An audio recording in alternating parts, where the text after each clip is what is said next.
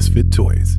Welcome to episode 664 with my guest Stevie C. He's one of my support group buddies and uh, covered a lot of stuff in this hour long conversation. And um, I just, I love having somebody on as a guest that, um, I don't know how to describe it. Well, you know what? You'll listen to the interview and at the end of it you go, oh, that's what he was trying to say. So how you doing, huh? I was just on the phone with somebody and I asked him, how's he doing? He goes, I don't know. I was like, you know, a lot of times I don't know how I'm doing.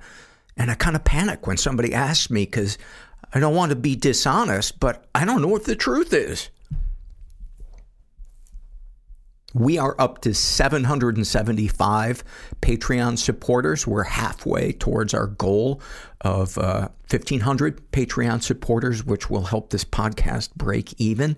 Um, could really, really use your support if you are able to help us. Other ways you can help the podcast, you can tell your friends about it, share stuff on social media about it. Go to Apple Podcasts, give us a nice review and a nice rating. The world is your oyster. That's what I'm saying.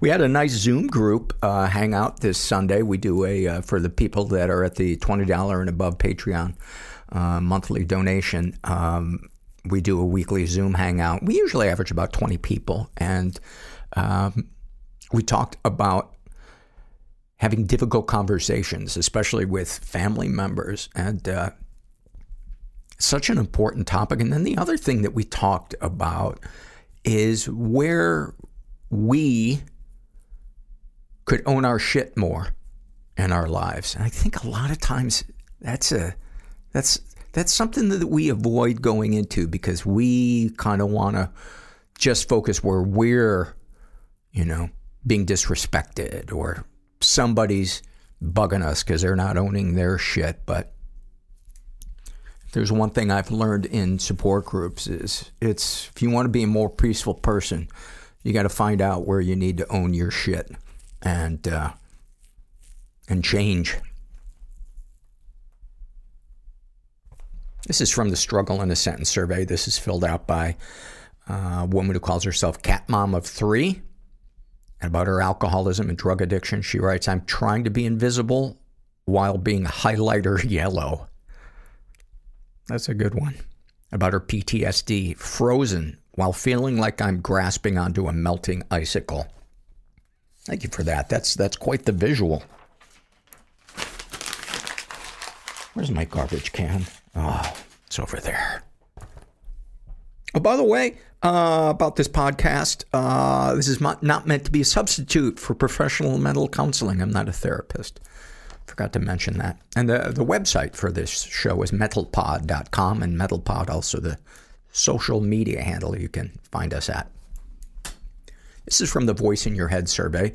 This is filled out by Anxiety Puddle, and uh, she writes, uh, Today, the voice in my head is playing the greatest hits. You are not good at your job, and it's only a matter of time before a huge mistake you've made unknowingly comes to light and you get fired. Also, I like that there's that that the voice in your head is like, I'm not finished. also, you are incapable of doing anything else because you're unqualified and are therefore destined to always do this type of financial and administrative grunt work that you suck at. You've squandered all other options by being mediocre since birth. Yes, it started from day one, and you should be held responsible for every failure and mistake, even the ones you made as a child. Nothing that happened to you is an excuse for how lazy, negative, and insufferable you turned out to be. Your life is a trap, a hamster wheel, a fight to stay above water, and it always will be because that's what you deserve. Oh, and also, you look old now and your friends don't like you. Don't text them. You just look pathetic. Oh my God, would you be a good guest? Thank you for that. And you know that I'm laughing with you, not at you. Uh, I mean, there is no question that the voice in your head would thrive as a drill sergeant in the Marines. This is uh, from the Ask Paul Anything survey, and this was filled out by Nunya, which I assume is short for Nunya Business. And uh, they write, I have some questions for Gracie. Number one, favorite treat? Uh, jerky bites. Number two, does Paul cry on you a lot? Gracie said, let's put it this way I own a poncho. Number three, favorite TV show? Gracie said, anything but Lassie. That's a bunch of bullshit, and stereotype, and collies suck. Four, does Paul practice his jokes on you? And Gracie said, I think it's obvious he doesn't run any of them by anyone. And number five, how do you cope? To which Gracie replies, I try to remember we are all made of stardust, that time is a construct, an illusion, and energy never dies, it merely changes form. We are all connected, and I try to not take it personally that compared to yours, our food sucks. I hope that answers your questions. And then Bernadette sent me an email asking to hear Gracie's loves. And so I kind of had to pry them out of Gracie because she's kind of a private person. You would think, being as uh, clingy as she is, but I guess what I'm saying is uh, she plays she plays her cards close to her chest, and she does play cards. Oh, she's good. Gracie, uh, these are Gracie's loves. And she shared these with me. So, uh, these are her words. Taking a poop in thick, tall grass and watching you try to pick it up.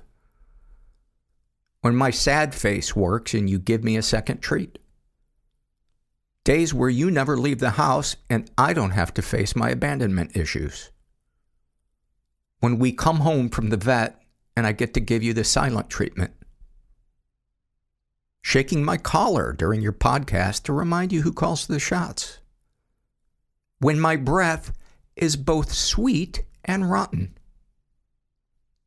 When you forget to bring poop bags and I lay one down while people are watching and you fake like you're picking it up. Modal jazz. A long nap to reset my attitude when I'm being chased by zombies and I realize I'm actually dreaming. Pizza crust. Sweet, sweet pizza crust. When visitors tell you they want to take me home and you're reminded that you take me for granted. Squirrels. On the one hand, I root for their extinction, but I also know they kind of define me and help me feel useful. I love when the bowl is mostly wet food. And meeting a new dog, putting our faces right alongside each other's, and making everybody worry that we're going to fight.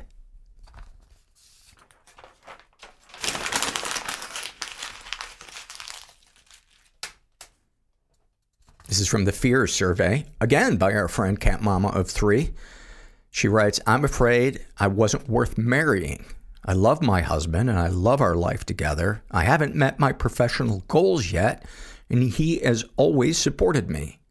I just still feel inadequate. My fear is that he would leave me because I would, because I would if the roles were reversed, which makes me feel horrible. That's a, that's a nice little MC Escher loop you got going there. Thank you for that. And um, yeah, that must be kind of fucking with your head if you feel like, well, I would, I wouldn't hang around. But who knows? Maybe if the roles were reversed, you would feel differently. This episode is sponsored by Blissy. Uh, I don't know about you, but I, I like a nice pillowcase.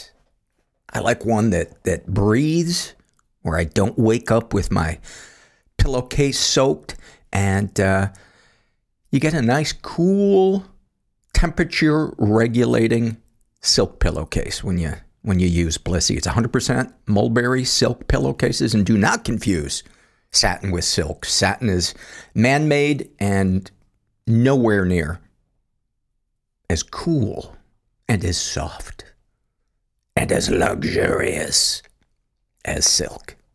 Blissy silk pillowcases are the best silk pillowcases on the market. They have a ton of different prints and colors, and they make great gifts because there's an option for literally anyone. Men love them too. They have over 1.5 million raving fans, and you could be next. Try now risk free for 60 nights at blissy.com slash mental and get an additional 30% off. That's Blissy, B L I S S Y dot com slash mental and use the code mental to get an additional 30% off. Sleep cooler this summer with Blissy. And then finally, this is an awfulsome moment filled out by Sentient Potato. I believe we've read uh, some of her surveys before. And her awfulsome moment uh, in 2004, I've been married for three years to my abusive and narcissistic ex husband when he decided to take me to Vegas for a week. Joining us was his recently recovering alcoholic mother. How could that go wrong? Upon arriving at the hotel, jet lag got the best of me and I made the mistake of falling asleep. It's it's pretty rare that you hear, I made the mistake of falling asleep. oh, you're so irresponsible sleeping when your body's tired.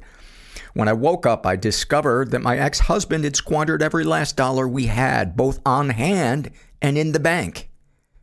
Around $4,000. We were left with no money for food except for what we could, we could persuade his mother to provide.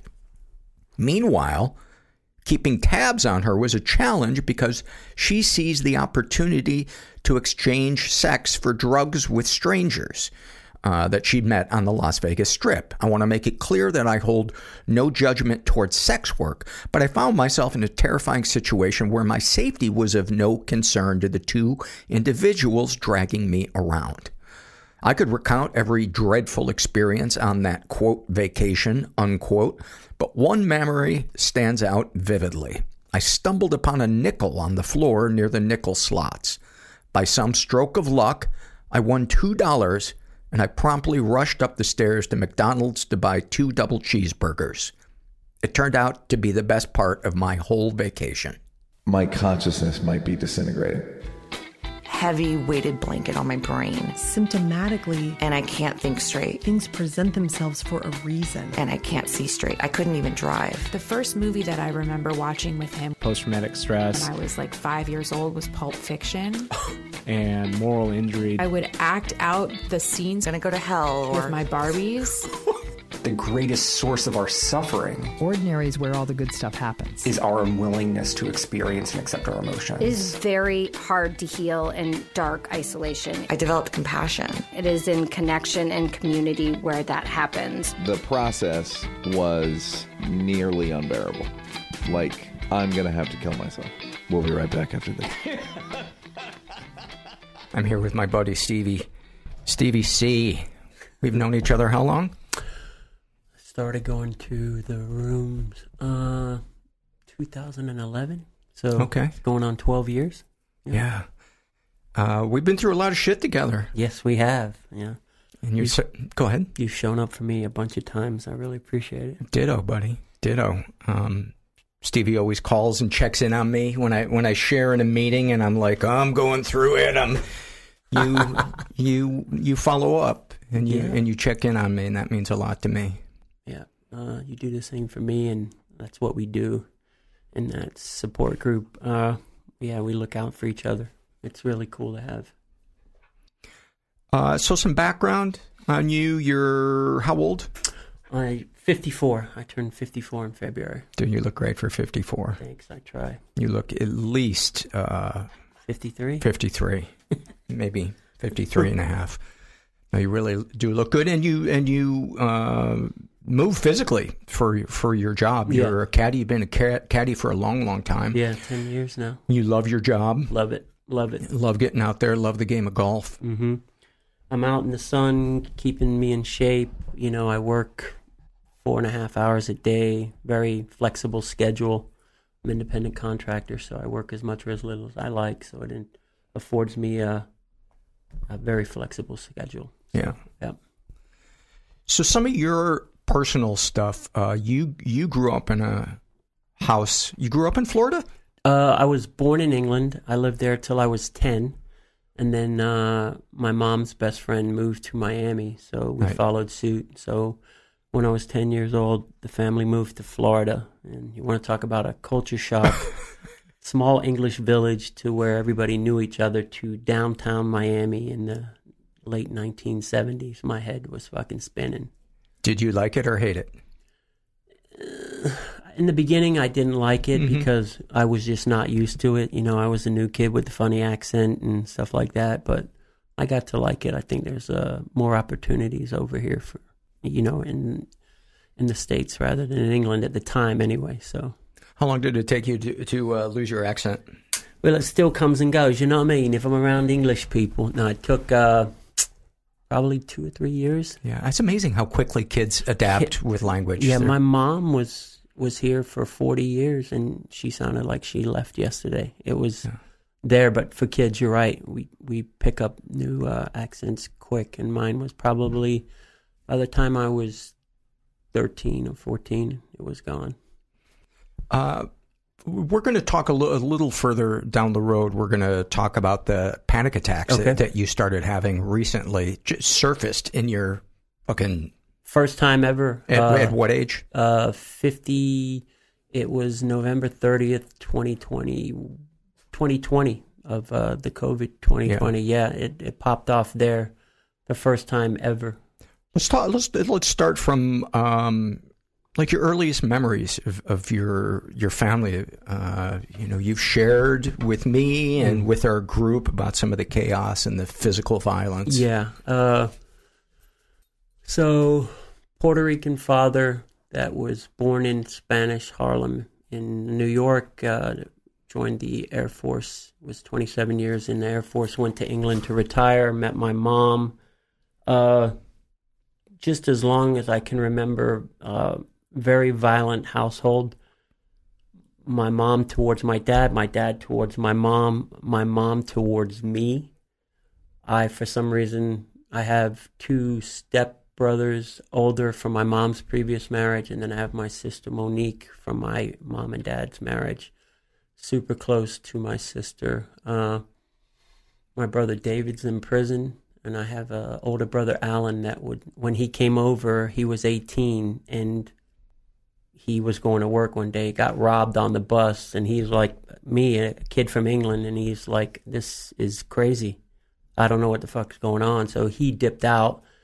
He was 18. I was only 10, so I didn't really have a choice. He left and he moved back to England with his with his dad up in Newcastle. So, but And is he still there? he's still there. Yeah. Yeah. Uh, he's what? He's seven years older than me now, so he's 60.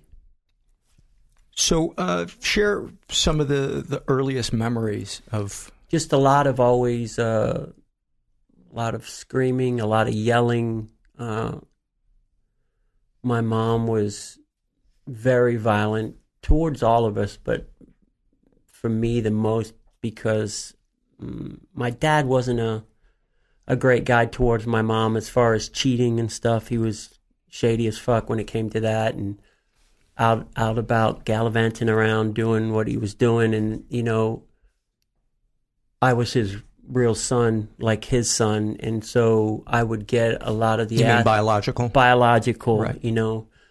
Um, you know, he loved my brothers Alan and David like his own, but like they knew that he wasn't their real father, so there was a little disconnect there, and you know, just my mom took it out on me when when my dad would come home late, or you know, I used to get ass whipping, and you're just like your dad, and you know, because she couldn't beat his ass, so I was the next best thing, and it used to. It's still, you know, I I see a therapist now. She's but going to whoop his his genes. yeah, exactly. like she can't do it to him, so I remind her of him. Mhm. So you know, I got it on a on a regular basis, and and more the the verbal and the emotional shit is the one that hurts more than a slap. That's what everybody face. says. Yeah. Who was beaten as Yeah. well as. Uh, yeah, talk talk about that. my mom just had a way of uh, just talking to me and telling me to shut up and, and just like nasty, nasty shit. And uh, yeah, uh, for for for someone to say that to me, especially my mom, somebody that I loved.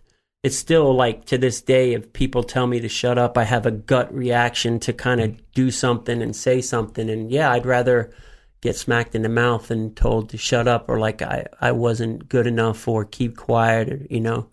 Would she say things? You know, she you mentioned that she talked about you're just like your father. Would she? Um, what were some of the greatest hits of ways she would put you down? You said shut up. Shut up. She would tell me uh, at a young age that uh, I'm gonna beat my kids and beat my wife, and uh, I wish you were never born. You're a mistake. Like just the craziest fucked up shit. And I'm literally four or five you know, and and uh, yeah, it, it I, I I see a therapist. I have been for a few years. Shout out to Renee Brooks, awesome therapist, and like, you know, to this day, I struggle with getting the approval of a woman. You know, just trying to please my mom and and stuff like that. Even with my sister or or close female friends if there's like if somebody doesn't text me back fast enough I Mm-hmm. I'm not good enough and they don't love me and I made a mistake. I made a mistake and what did I do wrong and my sister who I love dearly I'm super close with she's like bro chill the fuck out I love you I'm watching a program with my boyfriend you know and I'm like oh yeah yeah yeah you're right you do love me I figure. But those scars run deep. And um, you know my mom come to find out later on that she was sex- sexually abused as a child. But you know my my dad went through some crazy shit with his father who was a raging alcoholic and beat his mom and shit like that. But my dad was born in 1930 my mom was born in 1940 their way of dealing it Paulie was shut the fuck up Mhm.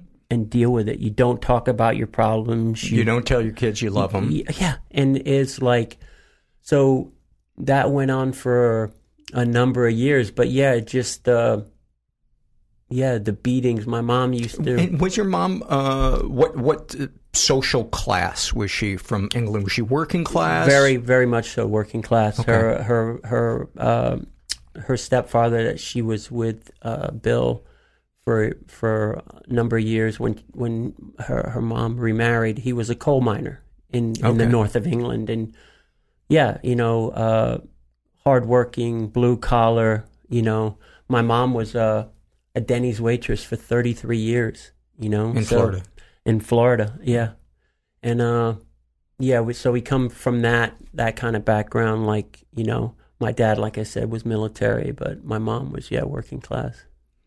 And so, uh, pick up the the thread where you, you were talking about um, the the verbal went went deeper than Yeah. Yeah, I mean my mom had a way about her that was just very venom like she could with her mouth say some like really crazy hurtful stuff but you know it was such a crazy household to grow up in because she would say those things and then 5 minutes later so what do you want for tea son? Like just and it was like that so often that it became normal. Mm-hmm. like the hideous shit that she could say, but then in the same, you know, and very protective of us, but to anybody else. But Right. she would be the one that does the most. But if somebody else, she would like, oh, don't talk to my children like that. And, you know, just a kid asking for candy in the store like a kid does, you know, I'd get smacked across the face Yeah. for it and like very public and she wouldn't give a shit about humiliating you and just had no sense of what that does to kids when when you you know, and if I see somebody do that in public, it drives me crazy. And oh, I've walked up to people before and said, do that again. So when they turn 18, they're going to beat the shit out of you because, yeah, it's just insane that, like, it freaks me out that you can bring somebody into this world that is your own child and mm-hmm. that you can speak to them in such a way, like, you know, not to jump off topic, but like, you know, I never had kids, and my sister's like, do you think in some way me and you are so fucked up about our past that we kind of didn't want to, even though in my heart of hearts I thought that cycle would end with me as far as the violence and the, you know, because of me, Paulie, like words cut so much deeper than actual physical strikes for me. You know, I have a big issue with feeling disrespected and, you know, indignation, you know, my indignation, I had to look it up, perceived wrong against Mm-hmm. me or somebody that I care about. I have to put on my cape and fly around and halt, you are wrong. And I have to let you know. And, you know, it's That's pretty exhausting. Oh, you think? Being the world's Yeah. the world's teacher. You know, as you were as you were describing the way you, that, that your mom kind of viewed you and, and treated you, I, I got the feeling that she almost looked as you at, at you as if you were a possession of hers that was faulty. Uh, that's a perfect way to describe that because I used to be so confused about my mom would show my brother Alan and David what I felt like more love, more compassion, but to me, not. And I understand that that wasn't th- their real father, but I was her real son. I came from your womb, like David and Alan and Monique did, but for some reason, because of the actual like crazy relationship she had with my dad again I come from his loins. So she looks at me and sees my father. I think that's where you know when when the anger would come up it be aimed towards me because she really wanted to strike strike out against my father but she couldn't. I, I, I also think that um, there is, you know, perhaps a, a subconscious thing that goes on with parents whose children are genetically a part of them that is different than the children who are not genetically a part of them, whether it's favoring them or being harder Yeah. uh, on them. It it seems um, that seems to be the the case. When and my brother was adopted, yeah and I was not. And people, um, as, as adults, would remark to me that your mom so clearly favors you. My dad, it was very, very even, but he and my mom did not get along, and I kind of became the golden child because I just let her Yeah. do what what she wanted to do. But um, I could never really see that. But it's amazing how somebody can come in for five minutes and sum up a family better than Oh yeah, yeah, it's crazy, and uh, yeah, it was it was uh, a very very crazy childhood. You know, brother in prison, father in prison, mom. What was your dad in prison for? He in 1981 he got busted with uh, him and about 30, 40 other guys getting 25,000 pounds of weed off of a boat in Miami. And he said FBI agents came out from everywhere. And he was older at the time, and he ended up doing like 18 months at Eglin uh, Federal Prison by uh, Fort Walton in Florida for about a year and a half, two years. So when my dad was gone, because I was very close to my father growing up, very close, because I, I distinctly remember as a kid my mom and dad fighting, my mom not wanting to sleep with my dad in his bed. So she would go in my room, kick me out, so that I have to go and sleep in my dad's bed. Right. So, you know, and just my dad had a great sense of humor. My, you know, I don't want to come. as- My dad was a motherfucker. Like he did it a, a lot of fucked up shit to my mom. You know, cheating on her, the adultery, all that kind of stuff. Uh, The the the older I got and the older he got, you know, he changed his ways, and him and him and my mom, with all the craziness and everything, they loved each other a lot. But it was a fucking you. I mean, you look up dysfunction, and it was us. Chaotic's not too strong of a word. Fuck no. Chaotic. No, I mean, you know, and I, I don't want to sit here and just beat up my mom, but she did some. My mom, uh, God rest her soul, she she had a hysterectomy after my sister and never got the hormones and everything that you need to oh, take Oh wow! to replace that. She just didn't like the way they made her feel. So my mom, at the drop of a hat, would go from smiling to trying to fucking kill you. She threw a butcher knife through a window one time at my brother Alan, who had told her to fuck off when he was like 17. And the the, the the knife went through the window, didn't shatter the window, and nicked him in the back as he shut the door. And the fucking mm-hmm. neighbors are coming over, and my mom's like, "Well, it just slipped out of my hand." And that is just, you know, A sample. just a sample of like like can you imagine that like back in the 70s in England it was nuts anyway but like yeah when when my mom when it went it went and all hell went with it so you I always would try to keep her somewhat calm but like somebody unfortunately you know I was blessed enough to be able to get some you know professional help and I think that would have helped my mom out a lot but she's old school. I'm good. Don't worry about me. You know kept all her money in envelopes under the bed and would pay the bills like that. I'm like mom you know put it in the bank or you know but she was just the way she was very hardworking lady. And you know as the years went on especially towards the end and you know we became very close but yeah she fucked me up for a lot of years the stuff that I'm still dealing with you know One of the things that Stevie and I talked about a lot when she was dying, the the last couple of years of her life, was um, the complicated feelings you had because you wanted to do right by her, but you also had this kind of unprocessed rage. Talk talk about that. Yeah. Um, unfortunately, I lost my father in 2016. And uh, yeah, that was just a crazy. I called you when, when I was at home because, you know, me and you have mommy issues, as we like to say. And, Yeah. uh, you know, like from everything that I, I've told you about my mom, you know, she when my dad passed away and, and she wanted to stay in the house by herself and then she had fell and broke her wrist and I'm like me and my sister uh, Monique uh, were like you know mom you can't be out in Florida by yourself. It's just not you know? And my mom's very independent hardworking and all that shit but we finally got her to come out. I had to go to Florida for five weeks and deal with her and my sister came out and dealt with the house. She was amazing and uh, you know, because my family was Paulie, like so.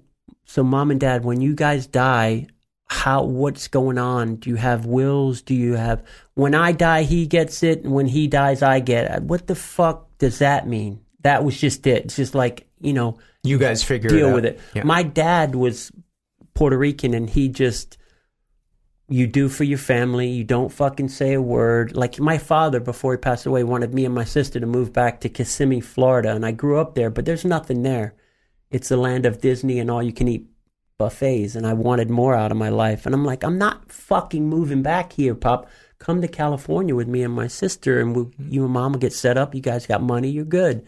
But he didn't want to do that, and so when he passed, and then you know my mom kind of needed me. Now all of a sudden, I'm the favorite son, and I love you so much, and this and that, and yeah. It But she would also turn on you when you were fucking- taking care of her. Some of the shit you would share with me. in a fucking heartbeat, just flip out. But like, you know, me and my mom would talk to each other in a certain way. There was a lot of humor there, but there was also a lot of disrespect on both sides. I, I you know, didn't take the high road a lot of fucking times. I was a nut job, but like, yeah, just oh son, this and you know, helping me out and you're my favorite and wh- whatever but like the the rage that would come up because now all of a sudden I'm your favorite but you don't think times I remember when you sat on my chest and beat the fuck out of me telling me that you wish I was never born it's like it's hard to let that shit go.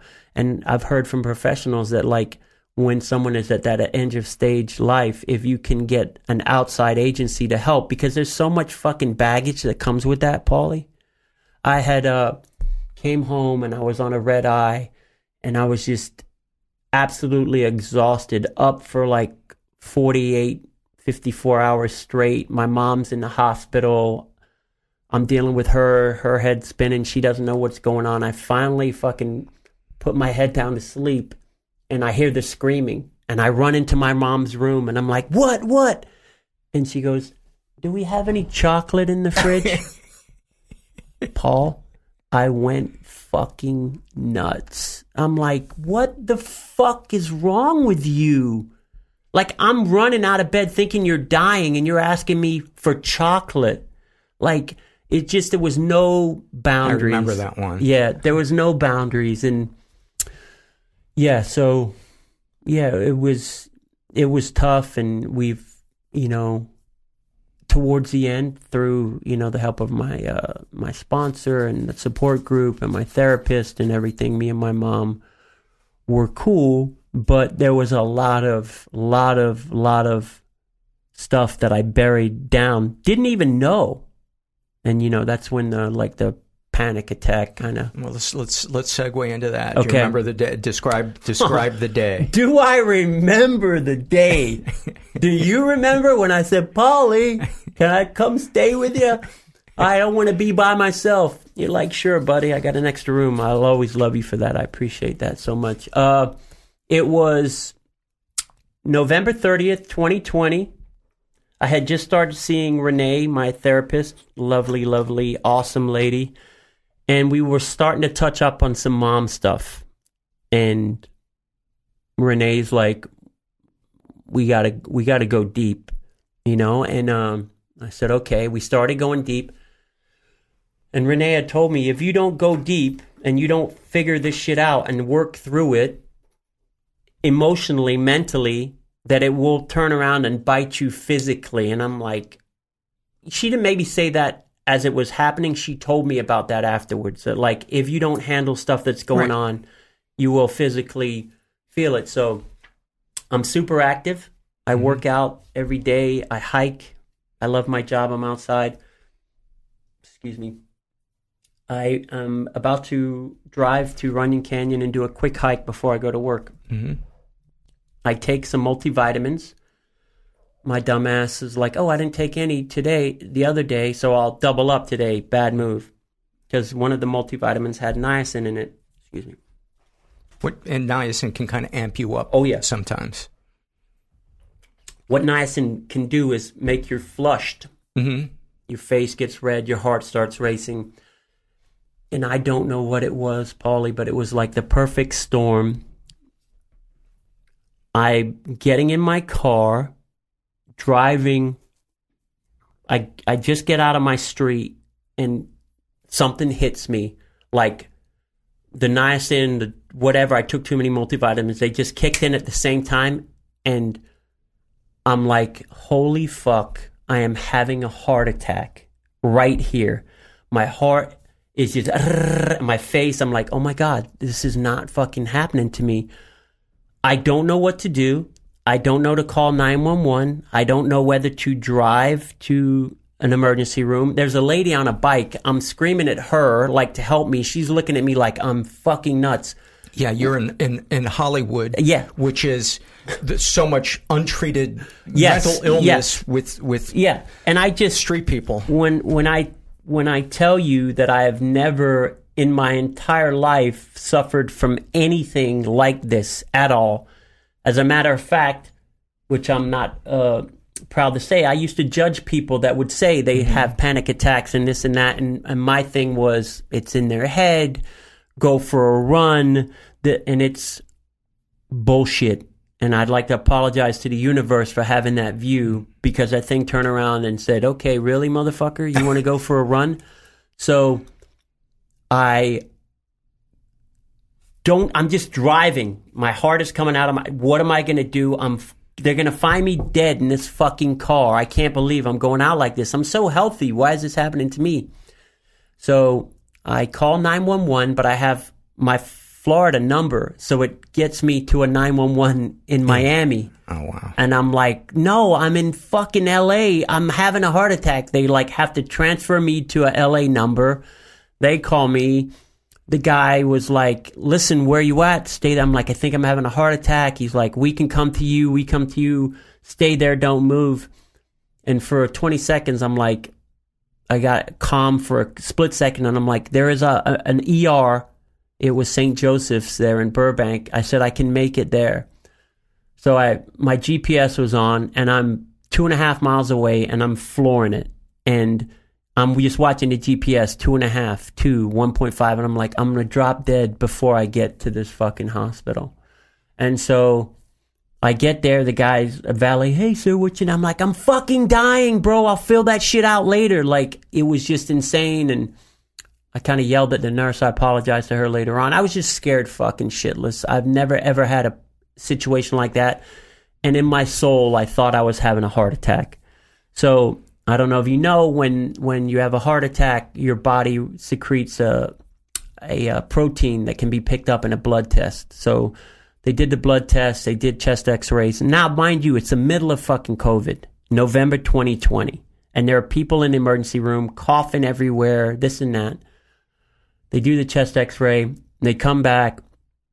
They did an EKG, came back negative. Again, I'm fucking super healthy but in my mind something had happened. And so the the protein test came back. They're like, "Listen, you did not have a heart attack. You're okay." And I'm like, "Okay." Now I went in the waiting room just to wait for the chest X-rays to make sure there wasn't nothing going on. I was there four hours, people coughing all around me. I'm like, "Fuck this, I'm out of here," and I left. Now, leaving the hospital, there was part of me that was, Was your like, cart still racing when you left the hospital? no, it, it, come it, down. it had come down, but there was something that had switched in my mind right then, Paulie, that like I either had a heart attack or I thought I was going to have a heart attack, and is it going to happen again? And so I was kind of waiting for that thing to happen again. I remember I had went to my job and we are allowed to play on Mondays, and I played nine holes with the boys. But every time I went down to the hole to pick up the ball, I got dizzy, and I was I was like, "What's that about?" I just I, something didn't feel right. So the first night after that, I had called my sister while I was in the ER, and uh, you know, I'd I'd went home, and uh, I slept okay the first night. I'd maybe got up for 30, 40 minutes, but just this you know me, Paulie. Happy go lucky, funny Mm-hmm. dude that loves his life, is super happy most of the time. A lot gets, of gratitude. Gets disrespected and wants to kill. yes, that I have that side of me too. Not everybody's perfect. but like somebody that is honestly just like a person that enjoys his life, knows what he's been through and is happy and loves his friends and loves his job. Something switched in me then that like now I was scared about what I didn't know because you know I I have a history of drug abuse. Well, heroin was my drug of choice and when I was going through my withdrawals with that, it sucked, but I knew what it was Right. when it's in your fucking head and you don't know what's going on. So the first night I slept okay, And, and you've been sober how long from heroin? 22 years. 22 years. Okay. 21 years at the time, sorry. Okay. And so I was like, the next night came about, and then I realized, oh man, I'm not hungry. I didn't want to eat today, which is not me. I'm a slim guy, but I eat a lot. And I'm noticing I didn't want to feel like I wanted to play golf, and I didn't want to watch some documentaries on YouTube or buy some Nikes on the mm-hmm. app. Like everything that I love to do, I'm just like, and and Tiffany, my my lovely neighbor, saw me sitting on my stool, and she's like, "What's going on, Steve?" And I'm like, "I don't know, Tiff. I had a panic attack." And from that night forward till about six or seven nights, I did not sleep one wink, and it was brutal. When you don't sleep for an extended period of time, and all those people out there that say, just stay awake, your bodily your body will eventually go to sleep is not how it works. Your mind races. I was within two or three days. I'm gonna lose my job at the golf course. Paulie and the boys are gonna come find me on Skid Row. I'm gonna get kicked out of my apartment. They're gonna come take the money. Like all this silly shit. Because when I would try to close my uh, my eyes at night, I would have a million thoughts, non-sequential, non. They made no sense at all, and so I just I couldn't sleep, and that sleep turned into one, into two, into three, into four, to, into six days. I lost 15, 18 pounds. I did not know what the fuck was going on, and it was the worst experience of my entire life. Yeah, buddy, we were we were worried about you. We were worried about you, but you, know, one of the things that's so awesome about support groups and the group of friends that can form there is we don't hide shit. We don't hide shit. And um, you didn't pull any punches letting us know that you were afraid for your life. That that you were I yeah, I'm one of uh, something in me. I am not scared to ask for help, and I'm I'm blessed in the fact that I don't. And sometimes that can be a a hindrance too, because sometimes I let too many people know what's going on, and it can be, you know, thirteen people trying to give me advice. So I've learned to curtail that in some way, but like. No, I'm a big believer in like no one can help you if they don't know what's going on with you. So you know, you, Thomas, Hike, Punchy, uh, all the boys, uh, Big Joe, everybody that, you know, because at, at first I didn't know what was going on. I went to a doctor who wasn't really a psychiatrist, and even though he had the best interest at heart, he kind of he was an MD. Yes, he was an MD, and he put me on something that prior to that, years ago, they had put me on trazodone, and I didn't have a good reaction to it. And again, he was a nice guy, but he, and just in my case, we went and did some paperwork, and he had come up with this conclusion that I was bipolar. And Probably because you hadn't slept in multiple days. he probably went, "Oh, he's experiencing mania." Yeah, he listen. Do am I pretty excitable at times? Sure. Am I a little high? Yeah, like I'm on coffee all the time. Yes. Could you say I'm a little manic? Maybe, but the dropping and the coming down, no, no, it's not me. You've been always even, Yeah. pretty even killed. Yeah, and I like you know I'm a loud guy and I'm boisterous and I have fun and and I'm very loving and that kind of stuff. But I, I am not bipolar. It's just not who I am. And again, anybody out there that is that, I do not judge.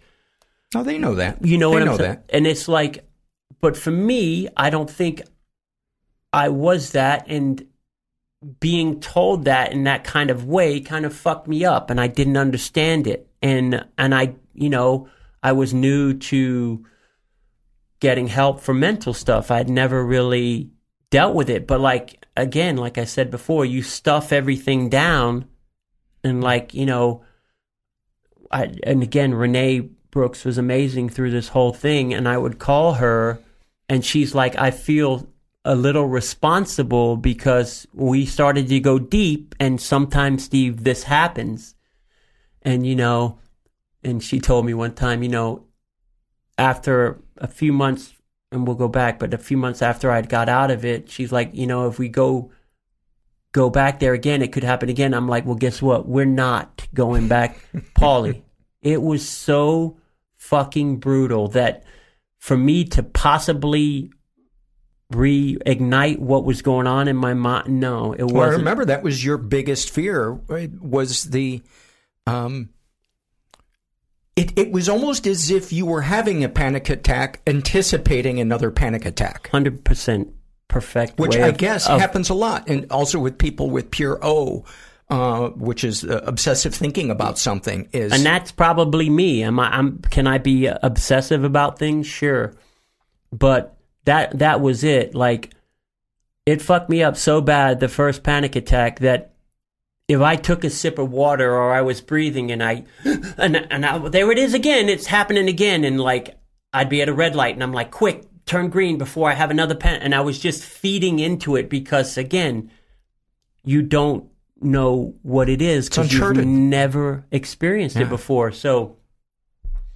you know, I love you forever for this, even though, you know, you're just a great guy as it is. But when I was hurting at the meeting and, and like you said, I was scaring a lot of people because you're talking about a guy that's, Paulie will, you know, attest to this, happy go lucky, smiling, laughing, and then just to be sitting there and like, you could see the, my face was sucked in. I've lost 15 pounds, you know, on my frame that you can tell. and uh, a couple of guys were like, "Yeah, we're really concerned." But Paulie, I'm like, I don't want. I just shared to the group. I don't know what the fuck's going on with me. I'm fucked up, and I don't want to be alone. And Paulie said, "Well, Stevie, I have a spare room in my house, and I came and stayed with him for a night, and he was amazing, and so was Gracie, his dog, and you know Thomas, another good friend. He was he has a big family, and it was COVID, and he didn't want me coming over the house because it was scared. But he opened up his gallery to me, and sat there, slept there, and he I was on the couch, and he had one of these rockaway beds that he has. He has a beautiful furniture studio, and He's been a guest, yeah, Thomas Hayes. Yeah, and uh, he would just call over to me every thirty minutes. Hey, bud, you doing okay? And, and like I will forever be indebted to him and you and all the guys. Hike was amazing, and just you know, and and to hear me share, people like didn't know because they're like, this guy has 22 years. He sounds so new and frail because I was fucked up. And and But th- this was, you know, th- this stuff isn't in the literature for the support group because it's not about addiction. This is about, I don't know, trauma. and I used to be, you know, one of these guys that like, you know, let's not talk about. No, you talk about whatever the Fuck fuck yeah. you need to. And now I'm like, if I hear a guy, you know me now, Paulie. If I talk, see a guy saying he's issued with mental illness, and he's, I put my hand up and said, "Buddy, talk to me after the meeting." I've been there, and all I can do is I give him a hug and say, "It's gonna get better. You can figure it out." And you know, I was lucky enough, and again, I don't want to put that doctor down that tried to help me. It just it wasn't a good fit. Uh, with the help of Thomas, I got connected with uh, another psychiatrist, Esther Ween. Uh, we had a Zoom meeting. Esther is a psychiatrist. She's not. She's about the meat and potatoes. There's no fucking fluff. I'm not there to talk about my feelings. Mm-hmm. She is there to figure out why I'm doing what I'm doing and what is going on with me. And and I said the main thing because I didn't understand it. They're like, "You're depressed." I'm like, "I'm not depressed. I just can't sleep." And they're like, "Okay, insomnia turns to depression." turns to and insomnia turns to anxiety anxiety turns into depression and i'm like yeah that's me because i again i was ignorant. I, I thought there was a stigma stigma with me being having a panic attack or something wrong with me mentally and don't you know who i am or i think i am? I'm 22 years and clean and sober. I work out every day. This shouldn't happen to me but it fucking did. It kicked me right in the nuts and i had to deal with it. And Esther, we we met via Zoom, and I told her what was going on, and uh, you know, she's like, "So you're having trouble sleeping, and you have uh, these racing thoughts that are from no sequence, and just yeah." And I said, "Yeah," and so she put me on a drug called Seroquel, and I was very very lucky because I know trying to get hooked up with the right drugs can be a challenge.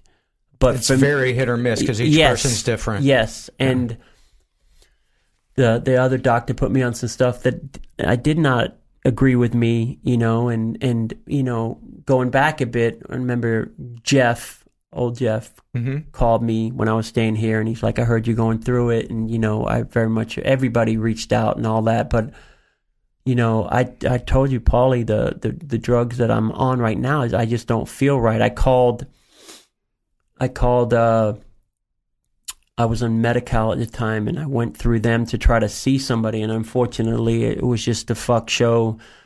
There was a person behind the counter that just should have not been in that position. Didn't seem to care about what I because I was like, I don't know what's happening to me. I don't want to commit suicide. I'm I've never been that person, but I'm in a dark place. I thought it was uh, the drug that I got put on, the trazodone, had that kind of effect on me. So when that was taken away slowly, I got I wasn't better, but I didn't have that dark place. I don't know what the fuck's going on. I just couldn't sleep and I was scared kind of shit. So she put me on Seroquel and uh, it took me a w- couple of days, but then I got acclimated to it, and it was just it saved my life. You guys saved my life. The rooms, um, getting the proper help, and uh, so yeah, I was I was on that for about six or seven months, and I started to be able to sleep again. And when you finally get seven eight hours of sleep, and your body can rest, and you can start thinking about stuff logically, and you know, I went back to Renee, and we we went over some stuff and you know i started journaling and you know my sister through this whole thing was amazing. You know I'm, i haven't talked about her but she's growing up we weren't that close. I was an asshole according to her you know. My parents my mom treated me a certain way. I treated my sister a certain way. But over the last few years we have gotten really close and i love her dearly with all my heart. And she said even though i've hated you to go through this, this has changed something in you that like it's amazing to see and it has brought us so much closer. So you That's know beautiful. Yeah. You always want to try to find a silver lining in a thing like that. She's like, I would never want you to go through that, but you have turned in a way where I am more empathetic and more compassionate and more you know, so yeah, I was on the Seroquel for six or seven months uh, I discussed coming a lower dose. I uh, Seroquel, I believe, in smaller doses is used for has a sedative effect, mm-hmm. and then the higher doses are for people that are having actual like uh, like like situations where they're manic and Mhm. things going off. But like I was the highest dose I think I was on is for like 200 milligrams, and then I I uh, I, I lessen the dose. But being in our support group for so long, I had this stigma that I, you know, I shouldn't be taking anything and Self-imposed stigma Oh, because none of us were thinking that. no, me, we just wanted the me, best for and, you. and Yeah. I, yeah, and I had some friends like, you know, I heard somebody say this to me once. If one of your good friends couldn't take care of himself and you had to give him his medication, would you give it to him as prescribed? And I'm like, of course. Why wouldn't? Then why the fuck wouldn't you do it for yourself? Because they're like, take two every five hours. I'm like, ah, I should only take one because two, I feel like I'm fucking up and I'm a drug addict again. Like all this silly, silly shit. And yeah, there was a point in time where before I, uh, I'm going back a bit, before I got with Esther, the psychiatrist, I did not know what was going on, and I was taking uh, Xanax for about three weeks, and I didn't like that at all. But I have a good friend named Javi Diaz in Miami who's a doctor, and he's like, "Listen, I respect your program, but I'm telling you as a doctor, if you don't fucking sleep, the damage that you're going to do to yourself. So take these for now." Get some sleep, get some rest in a couple of weeks, try to get with somebody, figure out what's going on. So I did that, you know, because in our support group, it's scary. You mm-hmm. don't want to hear friends are taking Xanax to sleep, you know, and I had a few people call me up and they're like, like Big Joe, you know, hey, I love you, buddy. I'm just, I'm concerned. I'm not judging. Just be careful, you know, and again, I, I don't know what I would have done without you guys and my sister and my friends and just when you have never experienced, like you said, Paulie, uncharted waters. I have now, like my antenna goes up when I hear anybody struggling, Mhm. and I'll like, like, look, it it sucks, and you think like it's never going to end, but it can get better. So I was on the Seroquel for about six or seven months, and then I slowly weaned myself off, and I haven't had to go under, back under the care of Un- your psychiatrist, course. right? In fact, I tried to come off of it too quickly. Excuse me, and then I was having trouble sleeping again. And she's like, "Look, we discussed lowering it. We did not discuss coming off of it." And I'm like, "We Doesn't did." she know who she's dealing Yeah. with? I'm like, "We didn't." She's like, "No, we didn't." And I'm like, "Okay." So I went back up to 50, and then did that for a couple of weeks, and then to 25, and then I'm like, "I think I'm ready now." And she's like, "Okay." Again, I don't want complete off. I want 25, and then 12, and then Mhm. every other day and then every third day and I did it like that and and I felt good and you know there was a couple times after that that like the minute I didn't get like an 8 hours of perfect sleep it's fucking happening again and and like Renee would tell me calm down it's been one night. But like when you're so affected by that and Yeah. you think it could be coming back again, Sure. you kind of, you know, you go there. But You know, one of the, one of the things I, I want to stress to anybody who's maybe about to get into therapy mm-hmm. or be under the care of a psychiatrist or or you have been for a while is think of the analogy of your car isn't working right, you bring it to a mechanic. Why would you not tell him every fucking thing that could possibly help him Yeah. or her diagnose Exactly. it? And why we hold shit back from our therapist or a psychiatrist because we think we're going to get judged or we're afraid they're going to. They, they're the ones that went to school. exactly. Let And- them and- do their job. Exactly. And if they don't know all the details, they can't help you correctly because you're missing some big pieces to the puzzle. And yeah. Don't be afraid to call them between visits. a hundred percent. I had Renee on speed dial and she was amazing through the whole fucking thing. And yeah, I, you know, like back in the day, people would kind of, you know, raise an eyebrow if you were going to ther- therapy. Now, if like I'm on these dating sites and if I see a girl's in therapy, I'm like, ooh, you know, I have to talk to her because people that work on themselves is sexy. My favorite people. yeah. my favorite people. So where where is the uh, kind of the the anger? Uh, you know, be, before this, uh, the thing with the panic attacks, the most common, if you weren't doing well, the most common thing was somebody had disrespected Yeah. you, done, done something that got under your skin, and you didn't necessarily explode on them, but you wanted to and it would be spinning around in your brain. So I, I I'd like to know has working with Renee Oh, thousand helped percent. help that talk about that. Yeah. No, it it like no, I I did unfortunately put my hands on people a couple of times, something that I'm not proud of. Uh, usually at work, I work in a as a caddy, and in the caddy yard, there's some crazy motherfuckers, me included, and you know, it's a kind of crazy environment at times, and people would say stuff that I found offensive, or you know, again, my mom telling me to shut up or not letting me talk or or being disrespectful for what I thought was being disrespectful and then if they would not listen to my words I would then physically like not punch anybody in the face but I'd grab dudes up and like you know assert my the louder I get the smarter I think I am and it's it's the opposite and you know, I had a few friends pull me aside and like, bro, you're 52 years old and you can't articulate yourself without getting fucking mad. And, you know, Renee's helped with that. The, you know, our, our support group has helped with that.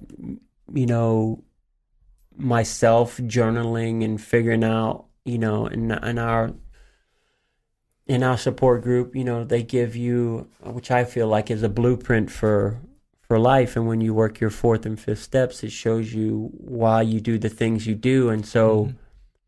i have certain triggers that if i'm doing this it's going to give this effect. Or if i i'm treated this way i feel this way so before it gets to that space move away you know like they say the more years you have in this program it gives you a, each year is a second Second. of pause which you know so now, you know, I, I call my car the no recovery zone because everybody's a fucking asshole. This one can't drive. And so if I get in my car and I feel like I'm pulling out of my driveway and it, oh, fuck this, and I'm like, like, whoa, don't be this like spiritual guru and then you're flicking off old ladies crossing the street. You know, it's not a good look.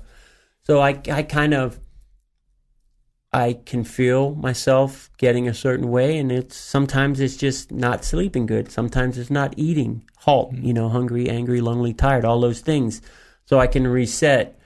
Um, I'm, you know, proud to say I haven't flipped out on anybody in a while, and and it takes a lot of work. And I'm not a violent person. I can be, but I'm usually a very loving, caring, empathetic, loyal, all those things. But again, I have a self worth problem. Sometimes I feel like I'm not good enough. Just you know, the the family that I was raised in and even though I'm 53, 54, sorry, those scars run deep and I'm going to be working on myself probably to the rest of my life, but I'm I'm okay with that because if I can get a little bit better every day, I've mm-hmm. I've done good, you know. And it's and it's interesting. Yeah. You know, it's just learning new shit, new tools. Mm. It's interesting. You get to look at, at the world just from a different angle Yeah. every time you have an epiphany or somebody shows you, hey, boy, have you thought about reacting to a situation like like situation like this, like this instead? Oh, that works. Yeah. Oh, I don't have to teach that person how to live. Going in the office and telling my boss he's a fucking asshole doesn't work. What do you mean I'm suspended? you know, but yeah, sometimes this is why we have, or I'll keep it for myself. Why I have guys in my life that call me on my bullshit because left to my own devices, I will talk myself in and out of anything. And if I have a big idea and I run it by you and you're, as I'm telling you it, you're laughing, I'm like, this is not good because you're like, and then when you tell it back to me, I'm like, whoa, I said that? Like, yeah. So I have people around me that love me and trust, and I trust, and they trust me. And we're like, hey, buddy, you might want to try this way, or can you look at it like this? Because I have, uh, I take everything personally, everything. For example, I could be working in, uh, as a server at a restaurant years ago, and the manager would be reprimanding the whole staff or whatever, and they're like, "No, you're just talking to me."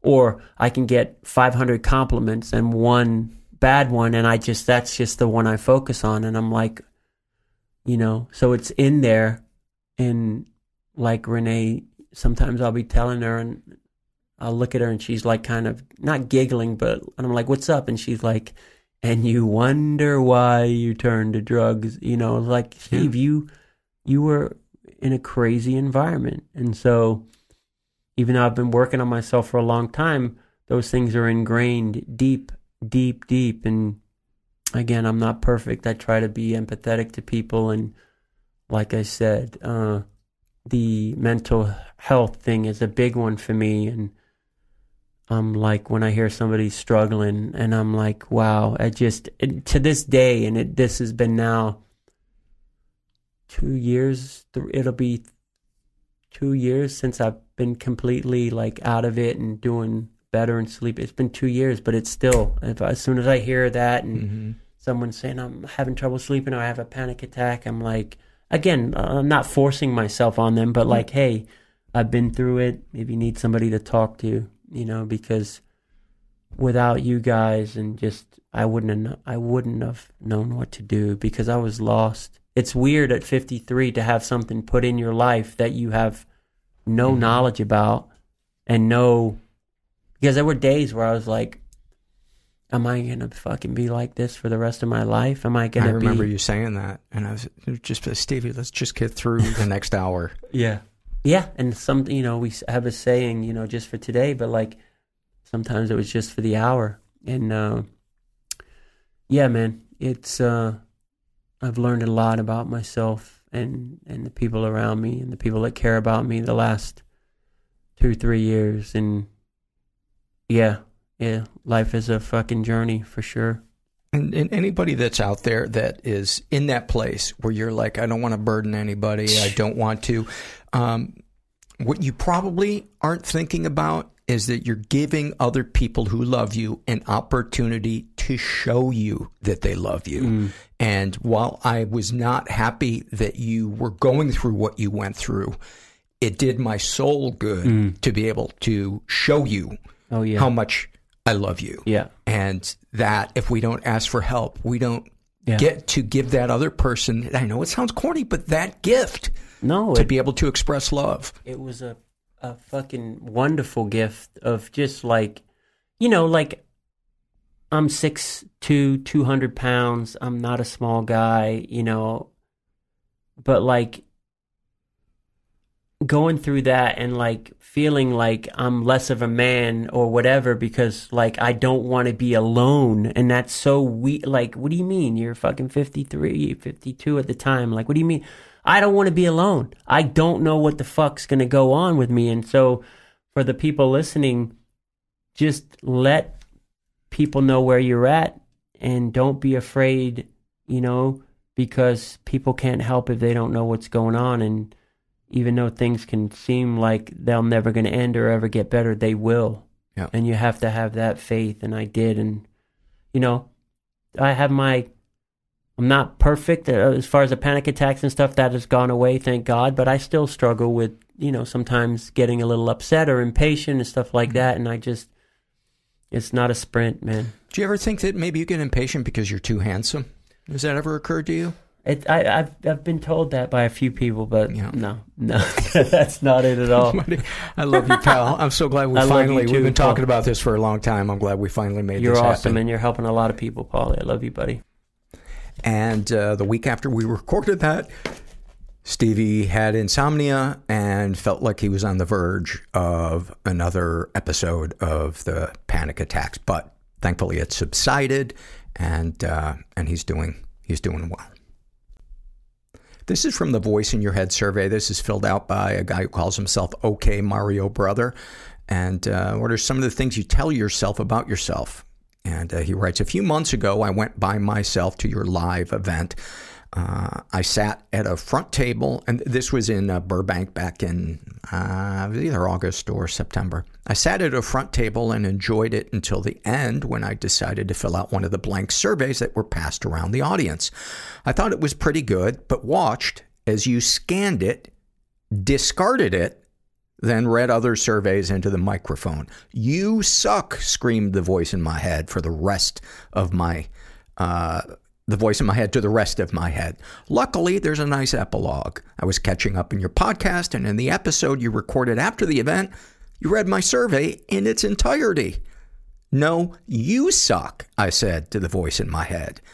And the voice in my head shut up for a few minutes. I'm glad you got to hear me read your I uh, I sometimes feel bad that I I will never be able to read aloud all the surveys that you guys fill out, but I also know that there there is uh, I should say a lot of people feel a benefit just from filling the surveys out because for a lot of them they are things that they've never said out loud or even really admitted to themselves um, or themselves. One of the things that I think is great about journaling and filling out surveys or just sharing with somebody is things can can kind of an issue or uh, you know a memory or something uncomfortable or trauma can be just kind of floating in a nebulous way around our consciousness. But when we have to put it into words to write it down or to share with somebody else uh, i think in that moment we get more clarity because we have to put it into words so I- all of that is my way of saying if I don't read your survey, you can go fuck yourself. This is from the Shame and Secret survey filled out by Hamburger Man. Uh, he identifies as straight. He's 40. He uh, says that he was raised in a stable and safe environment. Ever been the victim of sexual abuse? He writes some stuff happened, but I don't know if it counts as sexual uh, abuse. Uh, I what are some of your deepest, darkest thoughts? He writes, I spend a lot of time ruminating on mistakes I've made and focusing on the negative. Um, I have a complicated neurology and mental health history. I've been diagnosed with OCD, ADHD, dysthymia, generalized anxiety disorder, and I'm on the autism spectrum. I found out I was autistic later in life and have been looking back at my past in ways where I feel like I failed myself and others around me by not totally understanding my brain and how certain things affect my behavior and reactions. I'm at a decent place now and I'm managing things fairly well through therapy and other helpful practices, but still harbor a lot of intense shame and disappointment for many things in my life. My deepest and darkest thoughts are about myself that I was just an accident and wasn't meant to be, moving from one self inflicted bad situation to another, and that one day I will be old and alone and nobody will be there with me. Darkest secrets. Over 10 years ago, I was in a friendship with someone where we blurred some lines together. We would cuddle and lay in bed and be close with each other, but didn't kiss or have any other kind of sexual contact. This became part of our routine and lasted for several weeks. One day, we were cuddling in bed together, and I shifted myself on top of her and kissed her. I clearly misread the moment since she didn't want to kiss me back and asked me to stop. I immediately stopped kissing her, but the intensity of my attraction to her was so intense at this point that within 10 seconds or so that this all happened, I ejaculated into my pants. Just feeling her body near mine in a way that we hadn't before was so arousing to me that I couldn't stop or control what was happening. We didn't directly address the issue then or at a later date. She got her things and left politely after I went to the bathroom and cleaned myself up. We stopped being friends after this and lost touch shortly thereafter. I think about this often and feel an immense amount of guilt and shame for what happened. I didn't mean for things to go that way so quickly and without her consent. I feel awful that this is part of my sexual history, but feel even worse when I consider how what happened may have affected her, especially when I wonder if it still affects her now. I have not seen this person in over a decade and have not reached out to her to make amends and to apologize, uh, and fear that hearing from me again could trigger her and cause her to relieve any trauma that she may have experienced with me. My feelings of shame and regret are heavy, but I can't justify unburdening myself for my own sake, knowing that it's possible that from her perspective, I am the one who perpetrated sexual abuse and may have caused short or long term harm to her. Instead of tracking her down and reaching out to her, I'm writing this out here so I can put this out to the universe and feel some semblance of closure, knowing that someone else out there will hear this. I've never verbalized this to anyone and have carried this inside me for years. Dude, you, you sound like a like a good man, uh, and you clearly have a conscience. And um, I think that's the the um, while it's unfortunate that this happened, um, I think you're you're uh, you you are a self-aware person.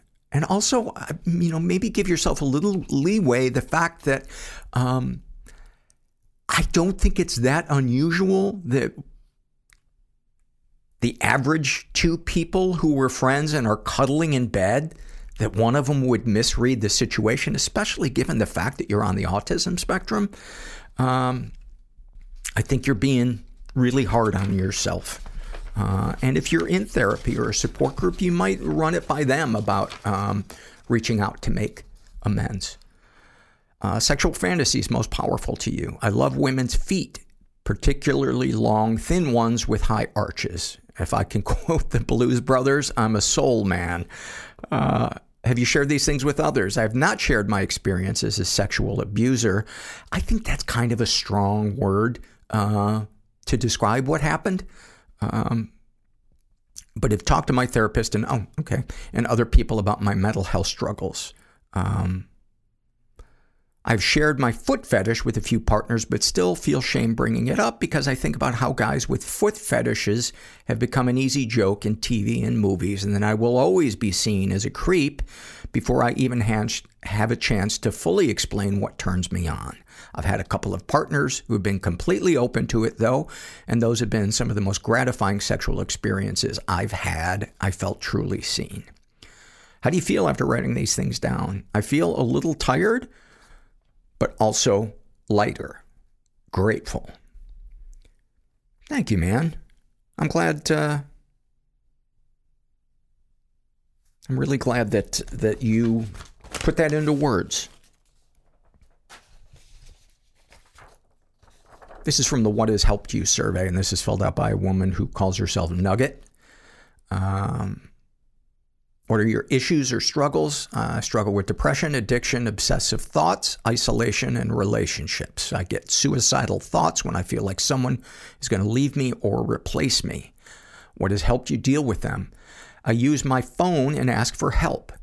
Grounding exercises like going barefoot in the grass or splashing cold water on the face. Also, writing a letter, a letter either to myself or someone else and saying what I need to say and keeping it to look back on. What, if anything, have people said or done that has helped you? Oh, we've got high drama going on in the front yard. I got the shutters closed. So this must be a big deal. I'm going to assume that we're under attack and that this is my last moment on earth. But maybe, maybe I'm catastrophizing. Gracie, come here. Uh, what, if anything, have people said or done that's helped you? Uh, look at things one day at a time. You're not going to feel like this forever. Be honest and don't let fear of judgment stop you from asking for help. Love it. Great advice. And I love reading uh, some of the tools that you guys come up with. So easy to, to, to think, oh, I know everything and I don't need to try anything new. Uh, and then just obsess over the fact that we're in this place where we feel stuck and we're uh, restless, irritable, and discontent, as they as they say. Uh, this is a shame and secret survey filled out by a guy who calls himself Work in Progress. Uh, he identifies as uh, gay. Well, he writes, uh, I guess I'm gay. I lust after penises. In BDSM, I prefer to serve male dominance. I have much more women uh, as friends than men. I hardly know any gay man. The only person I've really been in love with is my former best female friend who recently broke up with me. Uh, he is in his 50s. He was raised, he says, in a pretty dysfunctional environment. Uh, ever been the victim of sexual abuse? Uh, yes, and I never reported it. The last three years of elementary school, age 10 to 12, I was sexually abused by my male teacher. Direct sexual contact never happened. I never saw his dick. I wasn't forced into doing oral sex. I wasn't raped anally or anything like that, but he made me feel extremely unsafe in the classroom for three long years. He always kept an eye on me. I always felt his eye on me. An example, whenever I touched my dick in class, which wasn't seldom, he would notice and make a remark about, is it still attached to your body? With a leering, lustful look in his eyes, at least that's an image that's fixed in my memory. There was much more of this sort of stuff, but this was the one that stands out for me. As I was singled out, it made me feel extremely alone and unsafe, reinforced what I felt and knew from growing up in a family where there was emotional neglect. I had to fend for myself. I could only rely on myself. I had to be strong. Nothing could get to me. To complicate stuff for my little me, uh, further at school trips and camps, uh, the teacher went a bit further. The last school trip when I was 12 stands out uh, where during a long walk, the teacher told me about his sexual fantasies. His fantasy involved me as his little slave, kept in his attic, dressed in lace and silk. I did not understand what he was on about, but it did excite me. What makes this last thing complicated for me is that my sexual fantasies and reality still go along these lines. I'm into BSM, BDSM, 100% as a submissive. I'm into feminization and emasculation, so much so that I'm questioning if this thing with my teacher really happened, which it did. Much more happened, but these are sort of two focal points in my memory. Uh, there was also my four year, four year older sister who abused me sexually when I was about eight years old, I think. Don't remember much about that except her red bush, her pointy young tits, and maybe her cunt. But I'm not sure. And uh, high five to those of you listening publicly uh, with the speakers on in the car and the windows down. Uh, I'm clean now for four years and in therapy for two and a half. Kudos to you. Slowly trying to process all that happened. I'm still angry at the teacher, not at my sister. I feel like the teacher stole my chance of discovering my own sexuality uh, from me, twisted and deformed it. I'm not even sure about that. I will never know. That was taken from me. He is not sure uh, if he's been physically or emotionally abused. Uh, he writes, uh, I've been seriously emotionally neglected as a kid. I would count neglect as a form of abuse.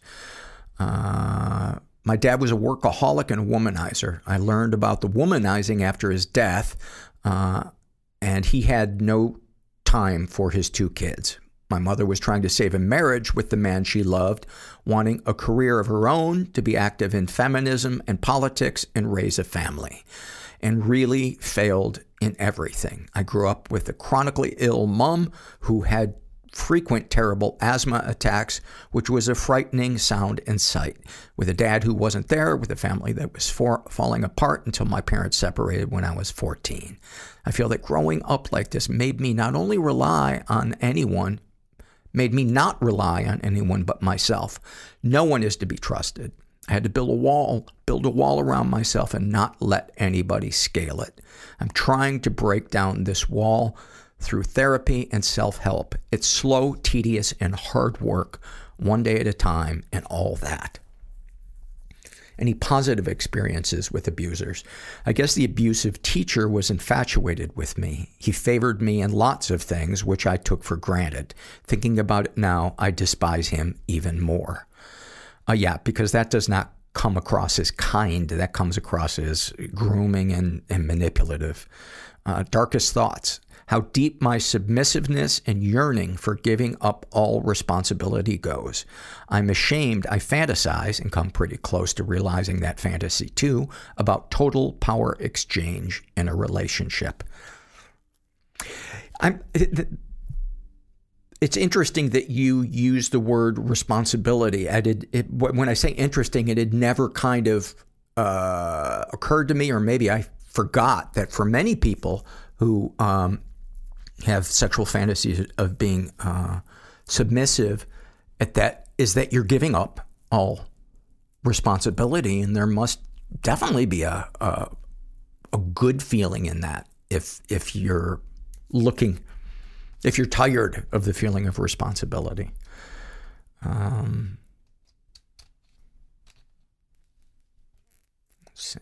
Darkest secrets.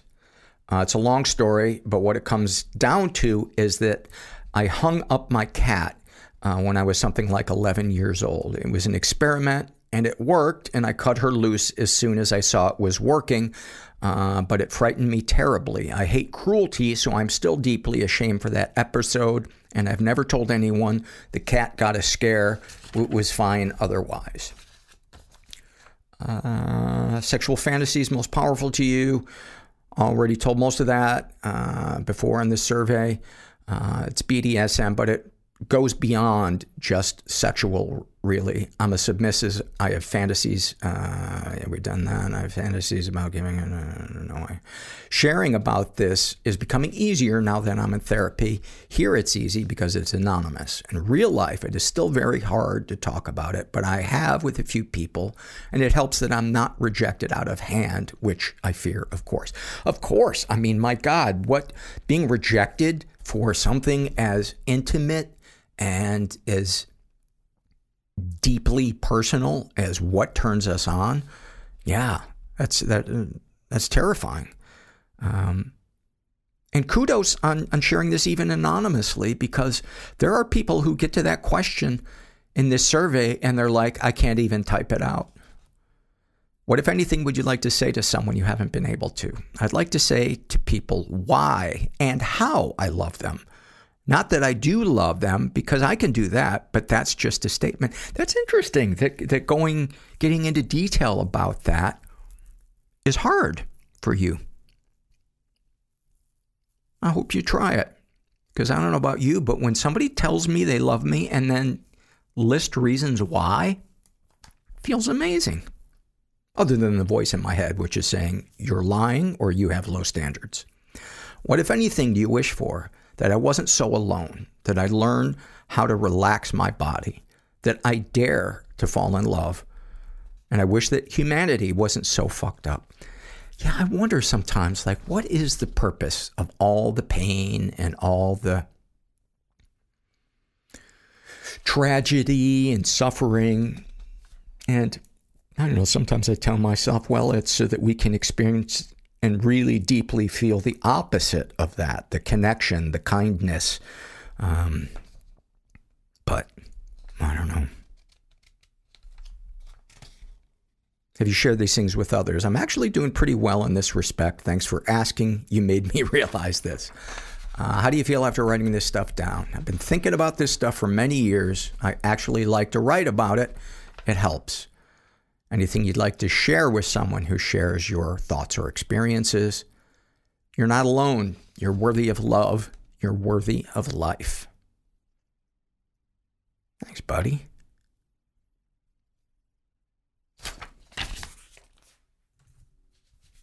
This is an awful moment filled out by a woman who calls herself Mightiest Bug. And she writes, I get email updates from my daughter's daycare. Uh, and, and, by the way, uh, this this woman uh, has really bad ADHD. She writes, I get email updates from my daughter's daycare that let me know how she's doing throughout the day. When she first started, they sent one that mentions she's got some great stories in her. I thought, how cute. She must be telling some of her sweet and funny stories. The next day, at drop off, her teacher let me know that her stories are actually just her saying over and over again, Sometimes my mama says, Oh shit, where'd I put that?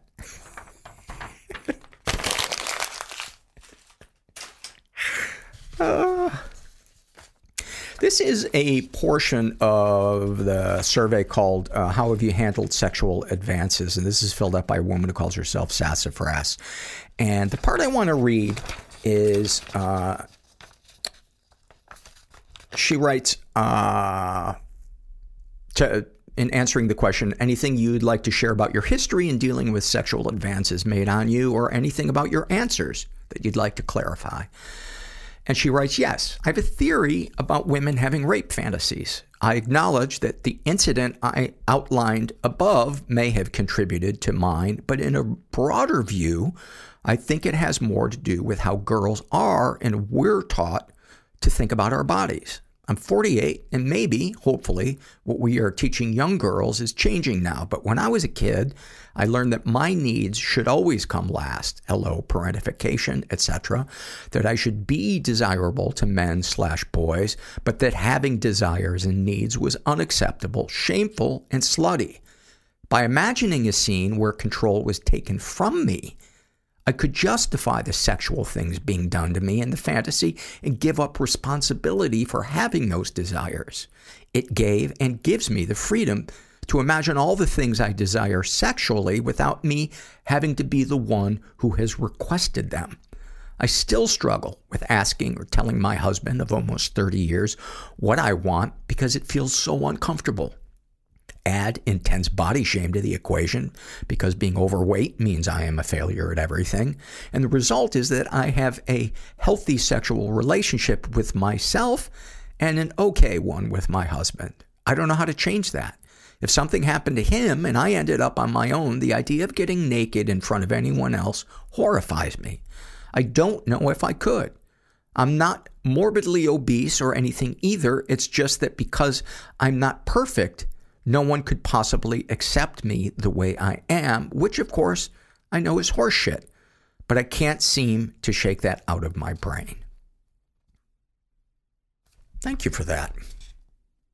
I love a nice insight, especially when it's based in, in personal experience. This is a uh, happy moment uh, filled out by our friend, uh, Mightiest Bug.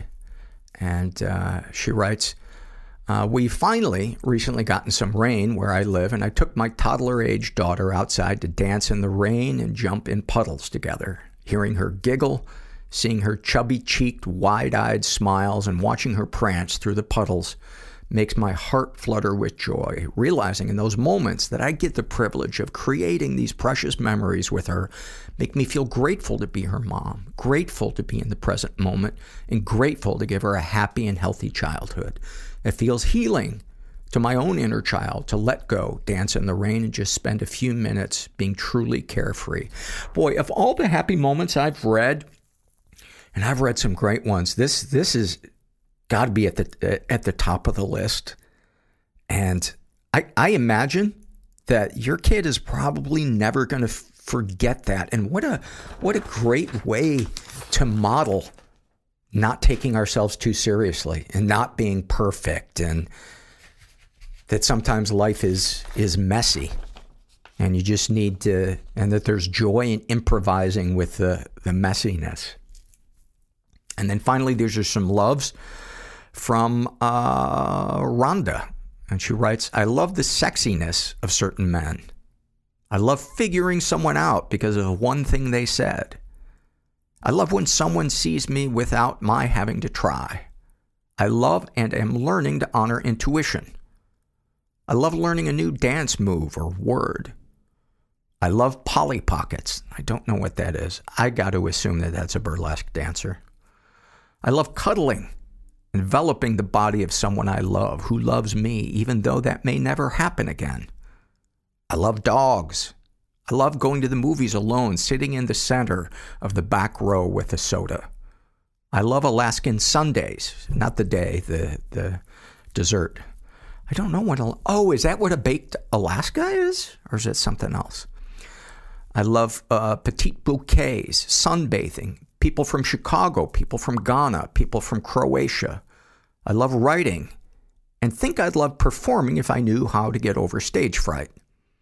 You know what a good way to, to might, maybe do that is, uh, is to take improv classes. I think that might be the easiest way to, to get over stage fright because you're not up there by yourself and there's nothing planned. And it, it helps not only to kind of reinforce how cool it can be to be in the moment and that sometimes the universe just speaks through us, but I just think it's a great way of kind of dipping the, the toe uh, into performing. Uh, I love my ex, uh, who is taken. I'm calmed by the memory of his care. I love the friends I haven't seen in over 15 years. I love that I can turn anger into understanding and art when I try. I love Barbie bright colors and I love a home decorated in darker blues. I love organizing things and styling people. I love being kind. I love making my dad laugh and I love your podcast. That's the only reason I read that is to make myself look good. Thank you for those. Those are awesome. And you really come across as like a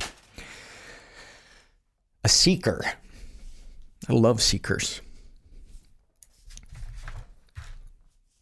If you're out there and you're suffering, you're feeling stuck, start by, instead of talking mean to yourself, maybe just try starting to root for yourself as if you were someone else that, that you cared about. Cheesy as that sounds, that, that does that helps me sometimes instead of piling the shame and the shoulda, coulda, wouldas on. And um, find your tribe, man. That's where it's at. You get to have friends like Stevie in your life, and uh, that to me is, I don't know, it feels feels like that's what it's it's all about. But just never forget you're not alone, and thanks for listening. Everybody I know is bizarrely beautifully Everybody fucked up I know in some weird is way. bizarrely beautifully Everybody fucked up I in some know weird is way. Bizarrely beautifully fucked up in some weird way.